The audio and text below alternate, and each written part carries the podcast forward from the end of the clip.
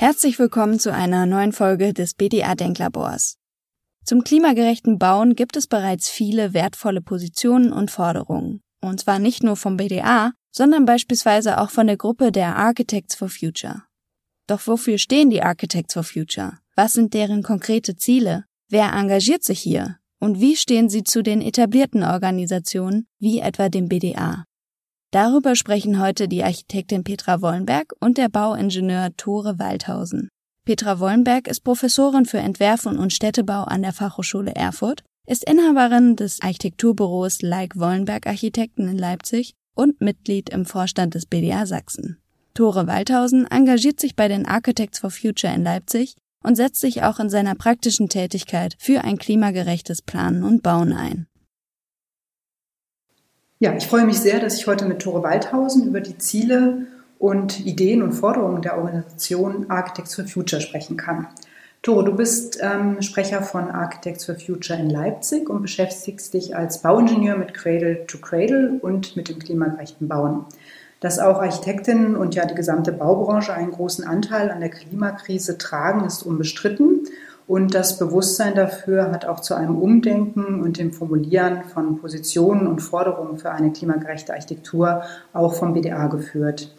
Ihr setzt euch als Architects for Future ebenfalls für einen nachhaltigen Wandel der Baubranche ein und habt im Januar erfolgreich eine Petition mit dem Titel Bauwende jetzt im Bundestag eingereicht. Schön, dass du da bist. Ich danke vielmals für die Einladung und freue mich sehr, dass ihr uns als Bund Deutscher Architektinnen und Architekten heute eingeladen habt und wir als Architects for Future auch heute da sein dürfen. Kannst du vielleicht zu Beginn mal kurz zusammenfassen und auch erklären, wie Architects for Future funktioniert, wie ihr arbeitet, wer dort überhaupt engagiert ist und auch eure Verbindung zu den anderen Gruppen wie Fridays oder Scientists for Future darstellen? Gerne. Im Endeffekt sind wir sehr ähnlich aufgebaut, wie man es von den Fridays for Future und auch den Scientists kennt. Wir sind ein nationales Bündnis, das sich 2019 im Sommer formiert hat. Und aus diesem zuerst nationalen Bündnis sind dann viele Regionalgruppen entstanden, so auch unter anderem wie hier in Leipzig. Und jetzt liegt der Schwerpunkt natürlich auch in der regionalen Arbeit, aber vor allen Dingen, und ich glaube, das ist auch so die Hauptarbeit, die man von den Architects for Future mitbekommt, sind zum einen die Öffentlichkeitsarbeit, zum anderen engagieren wir uns sehr politisch und es gab jetzt unter anderem diese Petitionsgruppe, die Anfang Januar es erfolgreich geschafft hat, auch die Petition durch den Bundestag zu bringen. Und ja, das hat uns sehr gefreut und ich denke, dass wir da auch mittlerweile größer werden Hebel bekommen auch und Gehör bekommen. Und hier in der Regionalgruppe Leipzig sind unsere Schwerpunkte auch ja, Bildung, Vernetzungsarbeit, auch politische Arbeit, aber auch versuchen auch wirtschaftlich auch uns zu engagieren. Und was wichtig dabei ist, wir sind nicht nur Architektinnen und Architekten, sondern wir sind relativ interdisziplinär aufgebaut und wollen das eigentlich auch, dass eigentlich alle Menschen, die sich dem Bau irgendwie zugehörig fühlen und dort Interesse haben, mitmachen dürfen. Seid ihr denn auch zum Beispiel mit der HDWK im Kontakt, im Austausch? Ja, sind wir. Mehr und mehr Studierende finden den Weg zu uns, was auch vor allen Dingen daran liegt, dass der Björn Heiden, mein Mitsprecher, auch ja, an der HTWK arbeitet und dort ist auch also eine sehr gute Arbeit auch schon hier an der Hochschule macht. Und durch diesen Austausch äh, finden, ja, wie gesagt, mehr und mehr Studierende zu uns. Und ja, neben diesem Austausch mit der HTWK freuen wir uns ja jetzt auch, den Austausch mit dem BDA zu finden. Ja, wir freuen uns auch. Was ist denn so eure Motivation? Du hast gesagt, es sind viele Disziplinen da auch vertreten. Was treibt euch an, euch im Verein ja auch ehrenamtlich zu organisieren und euch dann für eine klimagerechte Architektur einzusetzen? Ja, das ist natürlich ganz, ganz wichtig. Was ist unsere Motivation? Worauf wollen wir hinaus? Was sind unsere Ziele? Mit Zielen verbinde ich natürlich erstmal, so fällt einem direkt dieses 1,5 Grad Ziel ein ich würde fast noch darüber hinausgehen und sagen, ja, was ist denn 1,5 Grad Ziel? Das ist eigentlich wie diese Flatten the Curve Diskussion im Corona-Kontext. Eigentlich wollen wir darauf hinaus, dass wir, was die Klimaveränderung betrifft, in Zukunft eigentlich keinen Einfluss mehr haben werden auf die Umwelt. Und deswegen würde ich darüber hinausgehen und sagen, dass wir auch ein Null-Grad-Ziel haben. Genauso wie jetzt einige auch sagen, wir müssen eine Zero-Covid Strategie fahren. Weil erst wenn wir, das ist natürlich zeitlich noch nicht genau festgelegt, bis wann man das schaffen kann, aber erst wenn wir wirklich sagen können, wir als Menschen haben es auch wieder geschafft, dass klimatische Veränderungen von uns nicht weiter forciert werden, dann haben wir unsere Ziele erreicht. Und wie wollen wir das machen? Zuerst ist unser Anliegen, ein Bewusstsein dafür zu schaffen. Wir haben die sieben Forderungen aufgestellt, über die wir uns auch heute unterhalten werden. Wir machen auf Probleme aufmerksam, aber möchten auch einfach aktiv dabei sein, Lösungen zu finden. Und dafür sind wir auf der Suche, Gespräche zu führen mit Institutionen, politische Institutionen, wirtschaftliche Institutionen etc., um da eben auch auf politischer Ebene wirksam zu sein und die Bauwende mit zu initiieren. Ja, ihr habt ja auf eurer Webseite in eurem Statement sehr wichtige Handlungsfelder zusammengestellt für das klimagerechte Bauen. Und ganz am Anfang steht nun auch der Aufruf, Abriss ganz kritisch zu hinterfragen. Und auch der BDA hat in seinem Statement das Haus der Erde die Achtung vor dem Bestand gefordert und auch eine Kultur des Pflegens und Reparierens eingefordert. Warum ist der Bestand aus eurer Sicht ein so wichtiger Baustein für eine klimagerechte Architektur und wie können wir als Gesellschaft eine solche Kultur, ja, man muss ja schon fast sagen, wiederlernen? Also meine Großeltern, für die war das eine Selbstverständlichkeit und für heutige Generationen äh, fängt es wieder an, selbstverständlich zu werden. Ich würde sagen, das große Ziel ist ja das kreislaufgerechte Bauen oder das, die Kreislaufführung von den Produkten und von den Gebäudebestandteilen, die wir bauen wollen. Allerdings ist natürlich auch klar, das ist heute eine große Zielvorstellung, das ist jetzt nicht von einem auf den anderen Tag möglich. Und solange wir dieses große, hehre Ziel nicht erreichen können, müssen wir alles tun, um die Bestände, die wir haben und von denen wir sehr, sehr viel haben und die Ressourcen, die da drin eben auch stecken, weiterhin wiederverwenden zu können. So, und jetzt ist es doch irgendwie schön, wenn wir es schaffen, auch den Ehrgeiz von Architektinnen und Architekten zu wecken und zu sagen, ja, wie, wie cool wäre es denn, wenn wir die Gebäude wieder verwenden, wenn wir Gebäudebestandteile wieder verwenden, wenn wir auch äh, Systeme schaffen, dass wir vielleicht auch wissen äh, über digitale Möglichkeiten, welche Bauteile an der einen Stelle abgebaut werden, an der anderen Stelle wieder verwendet werden können. Aber wir müssen uns auch darüber Gedanken machen, wie Gewährleistungsfragen gelöst werden können, damit eben auch berechtigte Sorgen von Menschen, die heute noch davor zurückschrecken, ja, beantwortet werden können. Und ja, in dem Sinne äh, würde ich die Frage gerne auch mal zurückspielen, wenn ihr als Architektin des BDAs eure Leitsätze aus dem Papier Haus der Erde dann versucht umzusetzen, wie schafft ihr das dann auch, mit der Haltung des Bestands umzugehen? Ja, das ist immer so der Spagat zwischen dem, dass man etwas formuliert und wie setzt man es dann wirklich in der Praxis um. Und wir sehen das ja auch ganz viel, dass bei Wettbewerben erstmal in der Ausschreibung der Erhalt von der bereits bestehenden Architektur gefordert wird. Und dann ist es vielleicht auch noch so, dass die Fachjury im Büro auf den ersten Platz setzt, die mit dem Bestand auch sehr intensiv arbeitet, diesen erhält. Und leider ist es oft dann so, dass eben den Auftrag dann das Büro erhält, was vielleicht den Bestand nicht ganz so achtet, abräumt und mit neuen Baustrukturen arbeitet. Das sind manchmal, wie du eben auch angesprochen hast, Befürchtungen, dass man nicht genau weiß, was steckt da eigentlich drin. Es sind auch oft Kostengründe, die da angeführt werden, aber manchmal auch äh, vielleicht äh, Gestaltungsgründe oder funktionale Gründe oder einfach vielleicht auch eine Bequemlichkeit. Und diese Berücksichtigung der im Bestand steckenden grauen Energie in die Gesamtkosten müsste auch verlässlicher in die Gesamtsicht einkalkuliert werden. Das heißt, wenn da auch etwas ausgepreist wird, dann ist es natürlich oder glaube ich viel einfacher auch ja, umzusetzen und darauf zu bestehen, dass so ein Bestand auch ja einfach erhalten wird. Ich würde gerne hier noch eine Ergänzung vornehmen, weil ich gerade auch als bei deinen Ausführungen gelauscht habe ist mir eingefallen, es gibt da eine, eine sehr interessante Studie von der Kay Wang, Why Invest in a Reversible Building. Und da geht es ganz explizit darum, wie wir Kosten amortisieren. Und auch das ist ja in Bezug auf die graue Energie ein ganz wichtiges Kriterium, um zu hinterfragen, ja, wie sehen, wie sehen denn auch die Lebenszykluskosten aus? Da wird dann in dieser Studie wird gezeichnet, dass man am Anfang einen höheren Invest hat, der sich dann aber über die Lebenszeit dann amortisiert, weil dann, wenn wir das Gebäude wieder anfassen, das ist bei öffentlichen Gebäuden häufig notwendig nach 15, 20, 30 Jahren, dass dann Kosten eingespart werden können, weil dieses Gebäude flexibel modular im Jahr Null gebaut wurde. Und das ist natürlich auch ein, eine Motivation mehr, auch nochmal zu hinterfragen, ja, wie, wie langfristig können wir denn auch in unsere Investitionen hier gestalten. Ein wichtiger Punkt, denke ich auch.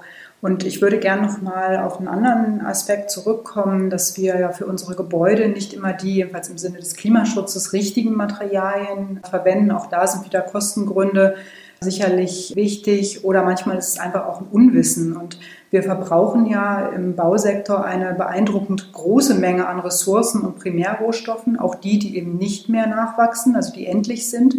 Und umso wichtiger erscheint es doch, dass unsere Baumaterialien und natürlich auch die riesige Menge an Verpackungen derselben recycelt werden können. Und der BDA fordert ja auch den Einsatz von natürlichen Materialien wie Stein, Holz oder auch Lehm.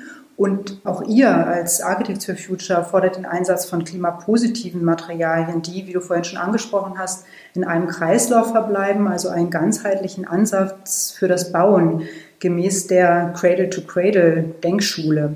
Und wie kann man oder wie kann dieser Anspruch zusammen mit den Auftraggebern und Auftraggeberinnen in qualitätvolle, klimagerechte Architektur münden und wie überzeugen wir unsere Bauherren, die privaten und auch die öffentlichen davon, mit uns zusammen diesen Weg zu gehen? Ich schnapp gerne noch mal kurz den Begriff Cradle to Cradle von der Wiege zur Wiege auf, weil ich hoffe natürlich, dass viele Zuhörerinnen und Zuhörer den Begriff bereits kennen. Allerdings um die Denkschule suggeriert ja, dass in uns allen das Potenzial schlummert, die Transformation mitzugestalten. Also dass wir eigentlich von der Definition her auch Nützlinge sein können. So momentan geht es immer darum, dass wir versuchen, unser Schlechtsein irgendwie zu reduzieren, dass wir etwas weniger schlecht sind. Aber viel schöner ist doch, wenn wir, wenn wir auch eines Tages mal aufwachen und wissen, okay, mit meinem Handeln, Tun und überhaupt mit meinem Sein habe ich einen positiven Einfluss auf diese Welt. Und das koppelt mit den Prinzipien, in Kreisläufen zu arbeiten, mit erneuerbaren Energien zu arbeiten und Diversität zu fördern, möchten wir eben auch Lösungen auf den Weg bringen, die auch der Bauindustrie zeigen, so kann es gehen.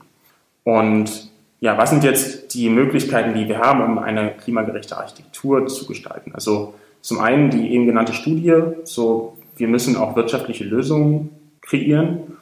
Zum anderen denke ich, ist es auch ganz, ein ganz wichtiger Punkt in der Kommunikation. Gerade beim Bauen von Gebäuden und in den Projektarbeiten merkt man, dass Menschen ja, nicht den besten Prozess miteinander gestalten und häufig auch juristischen Kosten sehr, sehr hoch werden. Und ich glaube, dass eine gute Zieldefinition und gute Kommunikation gerade zu Beginn eines Prozesses, eines Bauprozesses dazu beitragen können, dass sich Menschen da abgeholter fühlen, vielleicht auch die Herausforderungen dann an Nachhaltigkeit oder wie auch immer man das formuliert, besser mit unterbringen kann. Und wenn man dann darüber hinaus noch die Auftraggebenden damit lockt und eine bessere Kommunikation darüber übernimmt, was positive Nebeneffekte sein können, wie das Cradle-to-Cradle-Projekte auch heutzutage schon die Luft reinigen, dass Arbeitende in den Gebäuden weniger Krankheitstage haben oder auch nicht mehr allergisch auf gewisse Stoffe reagieren, es gibt so viele Bereiche, wo wir schon gute Beispiele gesetzt haben und das können wir weiter ausbauen. Und da würde ich gerne einfach auch nochmal das Haus der Erde zitieren. Das habt ihr geschrieben, dass für die Umsetzung der Selbstverpflichtung wir gemeinsam mit öffentlichen und privaten Bauherren von Bauindustrie und Handwerk sowie Immobilien und Wohnungswirtschaft ein gemeinsames Bekenntnis tragen zum Umsteuern. Und dieses Umsteuern wir haben es Bauwende genannt in der Petition. Das ist jetzt wichtig und jetzt ist die Zeit gekommen, das zu tun. Und dafür sind eben auf der einen Seite diese ökologischen Herausforderungen wichtig. Auf der anderen Seite denke ich, dass das nur einhergehen kann mit einer neuen Baukultur.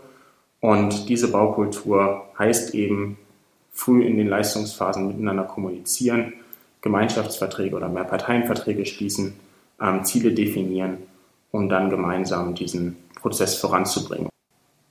Ja, du hast einen ähm, Punkt angesprochen, dieses oder den Begriff genannt, umsteuern und da, glaube ich, sind wir auch als Hochschulen ziemlich gefordert. Also auch die Hochschulen müssen ihre Curricula weiter im Sinne des Klimaschutzes entwickeln. Und da würde ich auch mal gerne fragen, was sind denn für euch die wichtigsten Inhalte und Themen, die für ein Verständnis vom klimagerechten Bauen vermittelt werden sollten? Und wie gehen vielleicht auch diese Aspekte Nachhaltigkeit und Digitalisierung zusammen?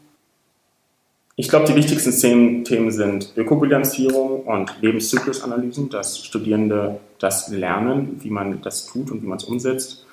Im Bereich der Digitalisierung sind wir jetzt vertraut mit dem Thema BIM.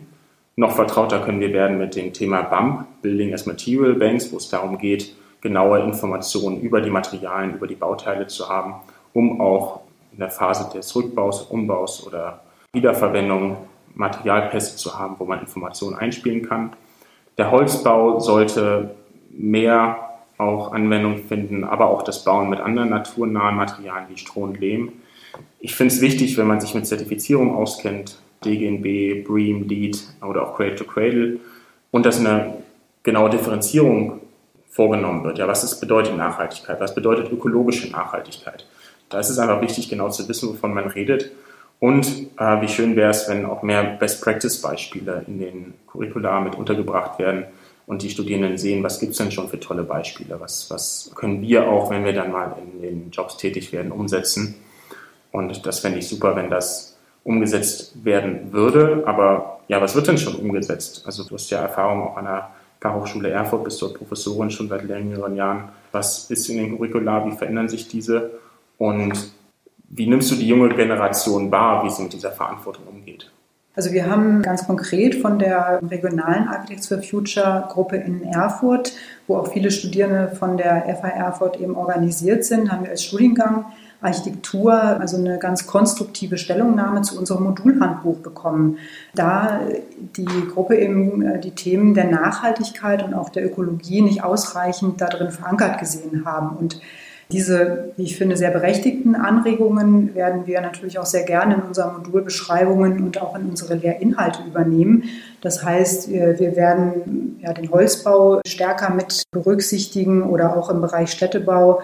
Du hast eben Best Practice angesprochen, also vermehrt auch äh, nachhaltige Städtebauaspekte mit einbringen und wir haben auch ganz konkret einen interdisziplinären Masterstudiengang, der auch den Holzbau thematisiert, jetzt angeschoben. Also wenn alles gut geht, wird er irgendwann starten bei uns.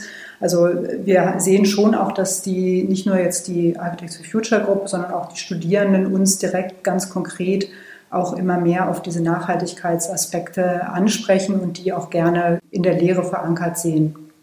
Ihr habt aber noch einen Punkt dabei, der bei uns zum Beispiel im BDA jetzt nicht so eine große Rolle spielt. Das ist nämlich die Erhaltung oder Wiedererrichtung eines biodiversen Lebensraums. Weshalb ist euch auch die Biodiversität so wichtig und was sind da eure Strategien oder Vorschläge zur Umsetzung? Eine stärkere Diversität in Flora und Fauna erhöht ja grundlegend die Resilienz unserer biologischen Systeme gegenüber Störungen. Und Daher muss auch unser Anspruch sein, dass wir im Zuge unserer Bautätigkeit nicht nur weniger schädlich, sondern eben nützlich für das Ökosystem sind. Und das können wir eben über Bestandsschutz, das können wir über Grünfassaden, Gründächer, über Wasserflächen und durch Lüftungsschneisen in den Städten. Und ja, darüber hinaus Flächenversiegelung auszugleichen, direkte Ausgleichsflächen zu schaffen. So, das sind alles Möglichkeiten, wie wir diese Biodiversität schaffen, beeinflussen können. Und ich glaube, was wichtig ist, auch nochmal dieses Bewusstsein zu schärfen, dass natürlich allein schon durch einen Bau von einer Baugrube wir Lebensgrundlagen in einer Art entnehmen und wir auf der anderen Seite deswegen auch schon in gewisser Weise die Verpflichtung haben, auch wieder Lebensgrundlagen zu schaffen. Und ohne das jetzt irgendwie gegeneinander aufwiegen zu können, ist es doch schön, wenn wir neue Lebensgrundlagen schaffen, wenn wir intensive und extensive Dachbegrünungen herstellen können, wenn wir für Urban Gardening Möglichkeiten suchen, für Urban Farming. Und da gibt es so viele Potenziale, die dort im Raum stehen und die neben der Biodiversität auch gleichzeitig es schaffen, andere Herausforderungen, die wir in den nächsten Jahren auf uns zukommen sehen, wie Aufhitzung der Städte, zum Beispiel entgegenzutreten mit dieser Klimaanpassungsmaßnahme der Grünflächenschaffung, eben auch gleichzeitig es zu schaffen, die Städte abzukühlen. Und was muss für euch auch auf politischer und ähm, gesetzgebender Ebene passieren, damit der Anteil an klimagerechter Architektur steigt? Dieses Prinzip der Freiwilligkeit führt ja nicht schnell genug zu positiven Effekten für unsere Umwelt. Und ihr habt ja mit eurer Petition einen wichtigen Schritt getan. Und welche, vielleicht kannst du noch mal kurz darstellen, welche wesentlichen Aspekte diese beinhaltet und wie es jetzt damit weitergeht. Was ist notwendig, um eben aus diesen ganzen Manifesten und guten Forderungen auch verbindliche Handlungsanweisungen zu generieren? Ja, die Petition, die hat jetzt zur Folge, dass wir natürlich auch im Austausch sind. Oder es gab jetzt erstmal im Bundestag eine Debatte dazu. Und aus dieser Debatte entstehen jetzt auch mögliche Gesetzesänderungen und die versuchen wir natürlich auch mit verschiedenen Gremien mitzugestalten, beziehungsweise sind wir zum Beispiel auch im Austausch mit German Zero, die versuchen auch Einfluss zu nehmen auf verschiedene Instanzen der Gesetzgebung. Und die Petitionsinhalte sind jetzt zum Beispiel, Bauen im Bestand zu fördern, kreislauffähige Baustoffe und Konstruktionsweisen zu fördern, Umweltfolgebilanzen mit abzubilden und ja, dass einfach unsere Städte eine Einladung sind an, das, an die biologische Vielfalt und an die soziale Vielfalt. Allerdings muss ich dazu sagen, es ist natürlich politisch, eine, also es ist einfach eine schwere Aufgabe, zu, nicht zu stark zu restriktieren und auf der anderen Seite eine gestalterische Freiheit den Architektinnen und Architekten zu überlassen. Und deswegen denke ich, dass es auch ein guter Hebel sein kann, Expertinnenräte zu gründen, die solche Entscheidungen auch treffen können, beziehungsweise auch einfach mal eine Institution zu schaffen, die für die Rechte des Klimaschutzes eintritt, sowohl in, in kommunalen Gebäudeprojekten als aber auch in privatwirtschaftlichen. Also momentan ist dort niemand vertreten, der jetzt nur die Belange des Klimaschutzes vertritt. Und ein Cradle-to-Cradle-Beauftragter beispielsweise könnte das eben sein, der eben auch Belange von zukünftigen Generationen, der Belange vom globalen Süden mit in die Diskussionen und in die Entscheidungen solcher Prozesse mit einbringt.